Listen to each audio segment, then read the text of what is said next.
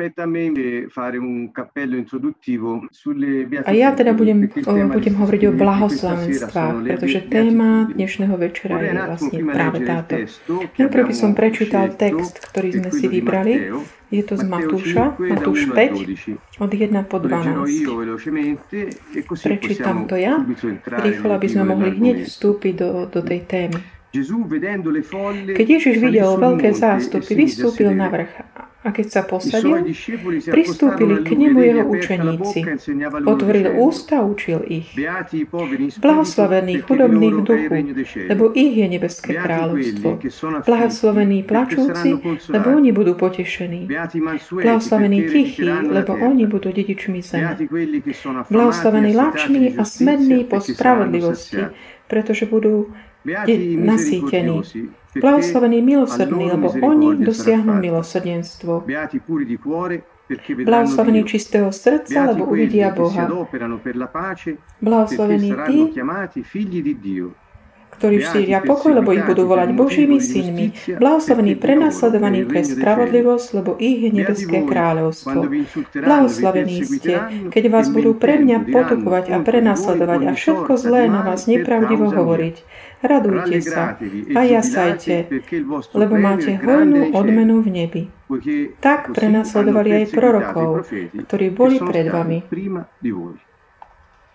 Questo è il testo ricchissimo, ovviamente in questa introduzione. Je to taký bohatý text. Eh, v tomto všeobecnom uh, úvode, ktorý som bol pozvaný, aby sme robili, my určite nevyčerpáme naplno tú tému, ale verím, že bude takým podnetom pre každého jedného z vás, pre takú úvahu hlbšiu, ktorú možno budeme potom um, niekedy inokedy sa tiež ešte venovať. Kontext ehm, il discorso sulla montagna, così chiamato, che non sono le beatitudini e basta, ma sono tre capitoli na vrchu. Del Sú to také tri kapitoly capitolo 5, 6 knihy napísanej Matúšom. Kapitola 6, 7 potom pokračuje. Mnohí si myslia, že ako keby ten príhovor na vrchu je len, len tieto blahoslavenstva, ale v skutočnosti je to taká ilustrácia, veľmi taká kompletná zákona Ježiša, Mesiáša, zákona jeho kráľovstva.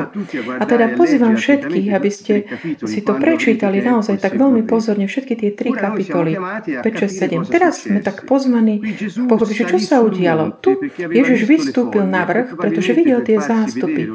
A pravdepodobne preto, aby ho videli, vlastne vystúpil. A keď vystúpil na, teda na ten vrch, tak si sadol. To je taká klasická pozícia, typická pre rabínov, učiteľov, keď vyučujú. Dnes všetci často tak sú ako keby stoja, um, ale v tých časoch učiteľ vlastne si uh, sadol a všetci boli okolo neho. V tomto kontexte nie sú akoby tie akoby zástupy, ktoré ho počúvajú, ale zdá sa, že sú to učeníci, ktorí vlastne prisadnú si k nemu. a on otvorí ústa a učí ich a ho, hovorí teda tie veci. Zdá sa, že to vyučovanie bolo dané učeníkom, nie zástupom. A toto je také ako keby trošku na také ako keby um, by sme tak eh, rozbili ten mýt, mýtus ako keby okolo toho, ktorý um, tak popisuje túto odosť. Dá sa, lebo hovorí tak, že, že vyučoval ich a hovoril im. Čiže kontext je takýto. Mesiáš ohlasuje svoj zákon. Skôr než ako keby svoj zákon začína takým tým, ako keby určitým druhom takého vyhlásenia, prehlásenia. Používam tieto pojmy, aby sme tak dobre chápali. Lebo keď nie, tak sa stratíme akoby také, buď v takej banalizácii alebo v takých veciach, ktoré už boli povedané, zopakované a tak. Budem považovať aj právne pojmy. To znamená pán, kráľ v tomto prípade, pretože kniha Matúša hovorí o Mesiášovi ako kráľovi, ktorý um, prišiel na zem, takže on predohlasuje ako keby taký ten uh, ústavu ako by ten status tých, ktorí chcú, budú chcieť vstúpiť a bať súčasťou toho kráľovstva. Čiže predstavte si toho kráľa, ktorý ako keby tak ohlasuje také svoju ústavu. On prišiel, aby priniesol svoju kráľovstvo, svoje kráľovstvo. Prvá vec, ktorú uh, hovorí v Matúšovi 4.17, taká prvá veta jej verejnej, jeho verejnej služby je, čínte pokánie, zmente spôsob zmýšľania a konania, lebo sa priblížilo nebeské kráľovstvo. Hľa, tu som, ja som ho priniesol, to pridám vám ja. Ale to bolo ako keby on povedal, že ja som pristup, priblížil sa k vám, prišiel som k vám, stal som sa človekom ako vy, aby som vám priniesol Božie kráľovstvo. Čiže je teraz už tu, je po ruke ako keby tak doslovne povedané. Čiže potom, ako toto povedal verejne, zvala týchto prvých učeníkov a začína svoju službu v Galilei. Ako tam začne toto svoju službu, nasledujú ho zástupy, lebo on uzdraval všetkých, oslobodzoval, vyháňal démonov. A tieto zástupy teda išli že stále za ním. A on v tejto, sme ako by na začiatku jeho služby tu teraz. A kým Lukášovi, v Evangeliu podľa Lukáša, na začiatku Ježiš je popísaný napísaný, ako hovorí v synagóge v Nazarete, kde zobral ten zvytok proroka Izajáša a ohlasuje, je to otvor, oficiálne otvorenie toho jubilejného roku. Kráľ hovorí, priniesol som kráľovstvo a ja som prišiel s Duchom Svetým, ktorý je na mne, ktorý ma dedikoval, ako by posvetil, aby som robil toto. Priniesol dobrú správu o Božom kráľovstve chudobným, to je prvé vlastne blahoslavenstvo. Prišiel som aj, aby som oslobodil eh, väzňov a prišiel som, aby som navrátil zrak slepým. Pomyslite, tí čistí srdce alebo vidia Boha. A prišiel som priniesť eh, slobodu tým, ktorí sú sužovaní. Alebo potom hovorí, blahoslavení sužovaní, lebo budú utešení. Príjmu. Čiže jeho program, program toho svoj, jeho konania bol obnoviť, akoby reštaurovať ľudí, ktorí sa jemu zveria. Drahí priatelia. A v tých pár týchto článkov tejto ústavy, tohto kráľovstva sú popísané dobre v Jeremiášovi 31, Ezechielovi 30, 6, kde pán hovorí, že nám bude dané nové srdce, nový duch, ako by Boží duch bude vyliatý do nás a my budeme schopní konať Božiu vôľu, ku voľu kráľa. Jeremiáš hovorí dokonca ešte tri esenciálne veci, že kto príde a vstúpi do tejto aliancie zmluvy, bude mať tieto benefity, to znamená, bude mať väčší život, lebo bude mať takú tú novú prirodzenosť, ktorá bude náklonná k dobru, bude os- poznať Boha tak intimne do hĺbky a hriechy mu budú odpustené. Čiže toto bol ten všeobecný rámos tej novej zmluvy. A Ježiš začína a tu, takto, že ho a hovorí, že kto chce byť súčasťou tohto kráľovstva, kto má takú, túto, tieto odpustenie hriechov, osobné poznanie Boha a takú tú novú, novú prirodzenosť, môže konať moju vôľu. Čiže kto vstúpi do tohto kráľovstva, nech vie, že akýkoľvek štandard, ktorý ja ako by stanovím, a ktokoľvek je súčasťou môjho kráľovstva, ja ho uschopním, aby to mohol aj žiť. Čiže už to je veľká garancia. A keď sa teda tu obráti na svojich učeníkov k týmito blahoslovenstvami, robí vlastne to, že on ohlasuje, že aký je status tých občanov jeho kráľovstva. V niektorom prípade stanovuje aj nejaké akoby podmienky, ale niektorých iba hovorí iba o benefitoch. Je to kráľ, ktorý akoby prehlasuje a ohlasuje. Chcel by som poučiť taký zvláštny, že on ako by robí takú reklamu pre, na svoj národ, na nebo, na svoje kráľovstvo, ktoré zostupilo na. Hovorí všetkým, vstúpte, lebo ktokoľvek je tu v tomto kráľovstve bude mať takéto benefity. Čiže on pozýva všetkých ešte skôr, než im potom vysvetlí všetko ostatné.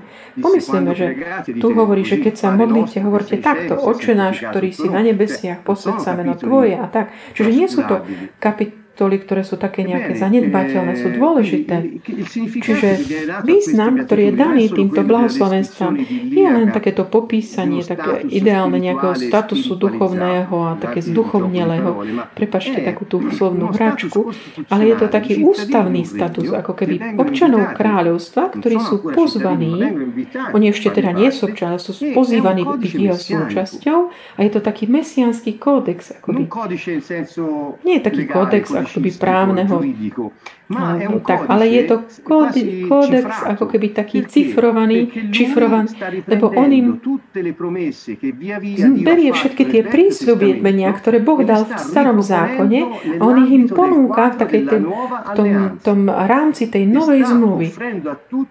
a ponúka všetkým ten obsah praktický toho, čo je ten benefit toho, keď sa ty staneš jeho občanom veľvyslancom a Božím dieťaťom. A tento mesiánsky kódex je to preto, pretože, lebo on vlastne hovorí, že ja, tu nehovorí to tu, ale hovorí, že ja som kráľ, ja som Mesiáš. Ak si zoberieme napríklad to blahoslavenstvo od veršu 11, blahoslavený, keď vás budú pre mňa potupovať a prenasledovať a všetko zlé na vás nepravdivo hovoriť, hovorím, ja som Mesiáš, pretože v starom zákone všetky blahoslavenstva, ktoré tu sú ako by zopakované, rozšírené, priniesené, privedené k tej pôvodnej čistote. Iba Boh mohol povedať, že teraz už prišiel ten moment, teraz začíname. Tak akoby seriózne. Odteraz dvere sú otvorené, jubileum začalo. Môžete vstúpiť a vychutnať si moje kráľovstvo. Pomyslite si, aký výnimočný moment. Ja tak prirovnávam tieto blahoslavenstva v Matúšovi eh, k tomu, čo Ježiš eh, vlastne, čo je popísané v Lukášovi, keď v synagóge v eh, Ježiš citoval takéto ohlásenie jubileja z Izajaša 61. A tí, ktorí tam boli, on im povedal, že teraz to, čo som čítal, sa naplnilo. Ja som ten Mesiáš prislúbený Izajašovi. Keď prichádzame teraz k tým jednotlivým na tým blahoslavenstvám. Kvôli krátkosti času idem tak do zrýchlika, ale dávam také podnety na uvažovanie, čo môžu byť také užitočné. Chudobný v duchu, už veľa bolo o tomto povedané. Samotné to slovo blahoslavení ste. Čo to znamená? Blahoslavený znamená šťastný, alebo tiež požehnaný, alebo tiež ako keby šťastný v tom zmysle, ako keď sa na teba šťastie obráti. Ako keby, že mal si šťastie, že v Taliansku niekedy to je také ako keby aj súvisí s poverčivosťou, ale súvisí, vlastne je to skôr o tom, že je ako keby privilegovaný v určitom zmysle slova. A je to slovo, ktoré v celej Biblii od starého po nové zákon je stále používané. V takom tom hebrejskom spôsobe vyjadrovania to bolo slovo používané bežne. Čo to teda znamená byť taký šťastný, požehnaný a privilegovaný? Prečítajme si verš 12, kapitole 5. Radujte sa, jasajte. To je vlastne jub. Radujte sa, jasajte, jubilejný Buďte takí radostní, pretože vaša odmena v nebi je hojná, veľká. Tu hovorí vlastne k tým, ktorí sú prenasledovaní kvôli, kvôli nemu, kvôli jeho osoby. Čiže, čiže byť blahoslavený znamená radovať sa a jasať. Chudobný v duchu. je taká veta, bola taká, taká akoby kontroverzná. Ja som si eh, všimol, že tá, ehm, ten preklad v taliančine nie je úplne ten najlepší, lebo v grečtine, ktorý som si išiel pozrieť, nehovorí, že ako keby eh, chudobný v duchu, ako vnútri, ale ako keby chudobný, ako keby taký limit, tá, tá, tá chudoba Cioè poveri quanto solo allo spirito vuol dire. Ako keby chudobný, čo sa týka ducha v tom zmysle.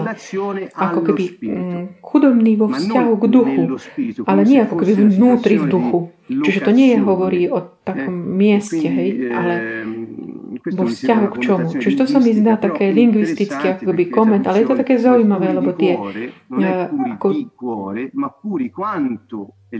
Takisto to je že čistého e, srdca. U nás to neznie až tak, lebo v taliančine tam majú tú predložku, že v srdci, alebo to ide o to, že čo sa týka srdca, že majú srdc, čisté srdce. Chudobný v duchu, čo znamená? Znamená toto. Osoba, ktorá vo svojom duchu nezmýšľa, že je nejaká akoby bohatá, že už má plno, že všetko má, ale že je v núdzi, akoby, že má potrebno, je potrebný, že, že potrebuje kráľovstvo. Takýto človek je ako keby vhodný pre Božie kráľovstvo. Inými slovami hovorí, kto si myslí, že už je ako keby v cieli, že už vie všetko, že už nič nepotrebuje a že si môže nebo ako keby zaslúžiť svojimi dobrými skutkami, není vhodný pre Božie Božie kráľovstvo. Pre Božie kráľovstvo sú tí vhodní tí, ktorí sú pokorní, ktorí vedia, že bez spásy, ktorú priniesol kráľ, ne, nemajú podiel na Božom kráľovstve.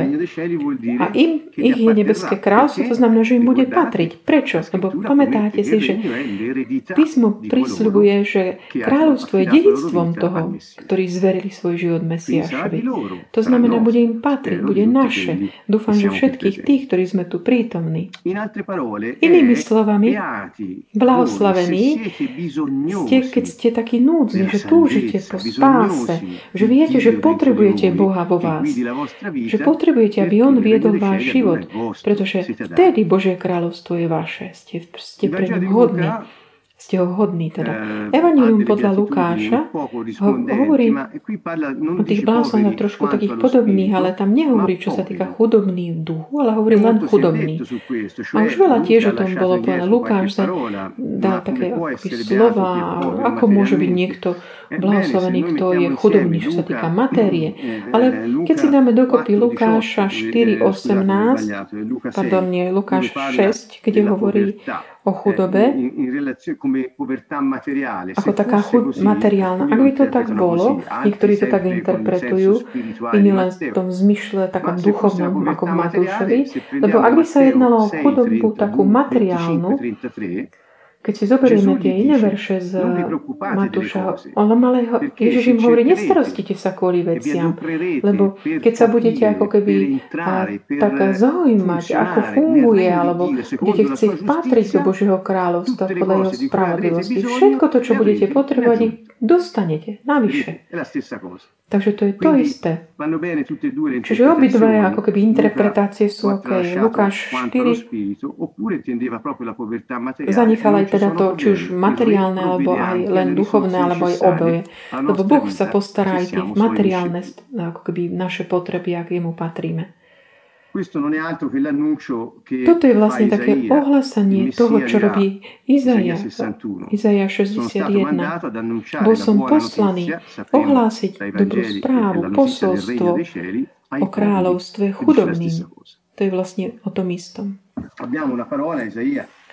Izajašovi máme slovo tiež také 66.2. Toto všetko spravila moja ruka. I stalo sa to všetko, hovorí pán. A na takéhoto zhliadnem, na pokorného a zroneného duchom, a ktorý sa trasie pred mojimi slovami. Čiže je jasné, čo hovorí Ježiš, že ak ty si pokorný. a máš taký ako keby uh, ducha takého ako keby no, súž, súženého, alebo, lebo si uvedomím, že sám nemáš moc proti hriechu a máš takú bázeň pred pánom, vtedy ja, pánom, tak ja na teba zriadnem, hovorí. A ideme teraz na druhé blahoslavenstvo. Blahoslavení plačúci. Prečo plačúci sú blahoslavení? Pretože kráľov príde, aby ako by do, ukončil to ich trápenie. A oni sú aj blahoslavní preto, lebo to, ako by ten pláč, alebo to súženie môže byť chápané dvoma spôsobmi. Takto vám to reprezentujem. Ako také utrpenie toho spravodlivého, keď spravodlivý trpí, je trpiaci, pretože vidí svet, ktorý je taký skazený, vidí nepriateľov, ktorí nespravodlivo mu ubližujú Čiže je akoby súžovaný kvôli tomuto. Hovorí Izaj 61, tí, tí väzni alebo tí utláčení, to je to isté. Alebo takisto je to môže byť to trpenie alebo ten plač akoby toho eh, veriaceho, ktorý je akoby zhrešia, uvedomuje si, že proti telu sám nedokáže nič. Vie, že, že zákon hriechu by ho porazil. A je to také pozvanie k pokáni. Čiže kto je služovaný či už nepriateľmi, chorobami, alebo otlakmi rôzneho druhu, alebo závislosťami, bude utešený. To znamená, bude oslobodený. A kto je trápený, pretože si uvedomuje tiež, že proti hriechu sám nemá moc, ak činí pokánie, tiež mu bude odpustené a bude utešený. Čiže toto sú také tie hlboké zmysly týchto slov. A platí to aj pre tých, ktorí možno nie sú veriaci a sú akoby tak hľadajú zmysel, môžu byť poď utešení alebo môžu ho nájsť. A ten utešiteľ znamená paraklitos. To je to grécké slovo, ktorým Ježiš ako keby pomenoval Ducha Svetého. Čiže tá práca Mesiáša pokračovala aj skrze Ducha Svetého v nás. Kto vstúpi do kráľovstva, príjme takúto prácu vykúpenia Mesiáša, má Ducha Svetého, ktorý mu prinesie útechu v tomto živote, v každom trápení, ktoré jednoducho v život prináša. Chcem tiež povedať, že na konci, keď eh, hovorí, že šťastný koniec, že všetky súženia skončia, pretože z kniha zjavení 24, 4 hovorí, že on už vysuší každú slzu v ich očiach a že už nebude tam ani pláč, ani bolesť, lebo všetko, čo bolo, už pominulo. Takže tieto súženia, trápenia, Ján ich takto popisuje, ako keby zármutok, keď to volanie, úzkosť alebo bolesť, čiže ide hovorí o týchto veciach, s ktorými nás on oslavuje. A Zajaš ešte hovorí, že prišiel, aby obviazal rany tých, ktorí majú zl, akoby zlomené srdcia, ktorí sú možno otrokmi alebo slepí, ktorí mm, získajú znovu zrak. Ďalej hovorí, ďalšie blahoslavenstvo, blahoslavený tichý, taký tý mierny. To sú tí, ktorí majú ako keby svoju vlastnú moc pod kontrolou. To znamená tí, ktorí nezneužívajú svoju pozíciu priazniu, ktorú majú v porovnaní, v porovnaní s druhými v niektorých situáciách. Takí mierni, potajní budú tí, ktorí budú dedičmi zeme. Sú nežní, takí, majú jemné srdce. Ten, kto je taký poddajný, mierny, tichý, on ako keby nevzdoruje, neodporuje tomu, čo Boh ako keby dopúšťa. Je to taká téma zverenia sa. Žalm 37, tak ponúkam všetkým, je to veľmi jednoduché. Hovorí, že tichí však zdedia zem a budú žiť v šťastí a pokoji.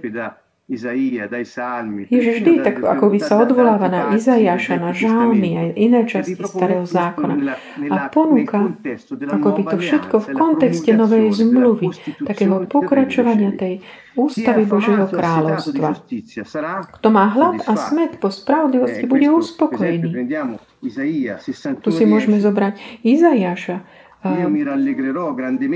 budem sa radovať v pánovi, moja duša bude jasať v mojom Bohu, pretože On ma zaudel obdivom spásy a dal mi plášť spravodlivosti. Ako žen, ženich sa ozdobuje i diadémom, ako nevesta sa ozdobuje svojimi šperkami. To znamená, byť taký byť ozdobený ako nevesta je vlastne takéto, takéto uspokojenie tomu, kto patrí do církvy Mesiáša Ježiša. To, že hľadá spravodlivosť. Čo znamená mať hľada smet po spravodlivosti? Znamená to, akoby ako keď si bez chleba, bez vody ne, nežiješ, keď nemáš chlieba vodu, lebo telo potrebuje um, stravu a, a vodu, takisto aj svetý a spravodlivý, bez takej tej Božej spravodlivosti a bez toho, aby konal jeho vôľu, ako by zomiera. Ježiš hovorí, že nielen z chleba žije človek, ale z každého slova, ktoré vychádza z jeho úst. To znamená, môj chlieb je konať vôľu môjho Otca, ktorý je na nebesiach. Pamätáte si tie? To je to isté. To, čo on povedal tým, že blahoslovený ste, ak hľadáte spravodlivosť. Matúš 6.33. Hľadajte najprv Božie kráľovstvo a jeho spravodlivosť. Ak hľadáte spravodlivosť, budete nasýtení. Kto je milosrdný, nájde milosrdenstvo. Milosrdenstvo a spravodlivosť sú také dve, dve esenciálne atribúty, také tie Božie, ktoré on, ako hovorí o sebe. Môžete si prečítať Exodus 34, 6, 7, kde Boh vody prechádza pred Mojžišom a hovorí, že On je milostivý, milosrdný, ktorý je láskavý, zhovievavý a veľmi milosrdný a verný. A preukazuje milosrdenstvo tisícom odpúšťanie právosť, ale navštevuje vinu otcov na deťoch a detných deťoch až do 3. a 4. pokolenia. Ale teda, že je milosrdný a že vlastne ako by spomalil ten súd. Prečo? Pretože on poslal svoj, svoj, svojho syna a oslobodil od neprávosti otcov. Čistota srdca je taký status srdca, končím, ktorý je taký dôležitý, pretože keď si zoberieme Žalm 51, hovorí Bože môj, stvor vo mne srdce čisté. Potom po pokánie z hriechu vlastne to svedomie je akoby očistené. Človek je taký akoby priehľadný. Je to akoby taký, že si taký čitateľný, že, môže, že nemá nič, za čo sa hambiť. Vieš, aké sú jeho úmysly, aké sú motivácie. Nič nedrží v skrytosti, nie je taký dvoj, dvojtvárny vo svojom správaní. To je čistý srdca a on bude volaný Božie dieťa, Božie syny. A tí, ktorí budú šíriť pokoj, pokoj je šalom, ktorý zahrňa akoby celý ten taký rámec. Je to len také, že, nie, že tam nie, niekde nie je konflikt, ale prosperita, zdravie, blaho, také všetko to, čo po tým si vieme predstaviť, také obnovenie všetkých tých situácií kontroverzných, ako uzdravenie. Takže ten takýto človek, ktorý prináša taký takýto pokoj je volaný Boží syn. Bože, čistého srdca uvidia Boha. A tie posledné dve hovorí o prenasledovaní. Ten, ktorý sa stáva súčasťou jeho kráľovstva, bude prenasledovaný. Prečo? Lebo hľadá spravodlivosť, to znamená spravodlivosť Božieho Syna, občana Nebeského kráľovstva, to je tá hodnota, taká tá zvrchovaná, pre ktorú mu stojí za to aj prísť o život. Čiže skôr, než by mal zhrešiť, radšej proste vys- dám do hry aj moju reputáciu a niekto možno aj stratí naozaj reálne život. A ďalšie, posledné, takéto prenasledovanie nie kvôli ako keby nejakú, kvôli nejakej hodnote mm, kráľovstva, ako je napríklad spravodlivosť, ale kvôli samotnej osobe kráľa hovorí, kto pre všetko vystaví, ako keby riskuje všetko pre, moje, pre moju osobu, jeho odmena bude veľká, ako odmena tých prorokov, ktorí boli pred ním. Takže, drahí priatelia, verím, že som vám dal taký, takú ilustráciu, takú všeobecnú tejto témy, ktorú vlastne, ktorú, ktorou Ježiš otvoril ten veľký svoj príhovor, ktorá potom je taká veľké vyhlásenie ústavy svojim učeníkom volevo così fi- fissare eh, le cose che abbiamo detto. Chcel by som tak, aby tak upevniť akoby tie veci, ktoré sme si povedali, čo ste si vypočuli takým jednoduchým spôsobom. To, čo Ježiš povedal, bolo aktuálne v tej chvíli, keď on začal, aktualizované v tej chvíli, keď on začal svoju službu a bol doprevádzaný Duchom Svetým. A to e bude tak kulminovať pri jeho prí, príchode, ktorý bude už definitívne pre všetkých tých, ktorí prijali alianciu zmluvu. Takže prísľuby kráľa sú tá Božia prirodzenosť, väčší život, intimný vzťah s Otcom a s Synom a Duchom Svedým, odpustenie, schopnosť konať voľu, voľu Božiu. To sú prislúbenia kráľa. Ak vstúpiš do môjho kráľovstva, budeš mať tieto veci. Môžeš vstúpiť do môjho kráľovstva ten, kto vie, že je taký núdzny, že potrebuje Boha. Kto vie, že potrebuje jeho odpustenie a činí pokánie, ktorý je taký poddajný, poslušný, ktorý hľadá spravodlivosť.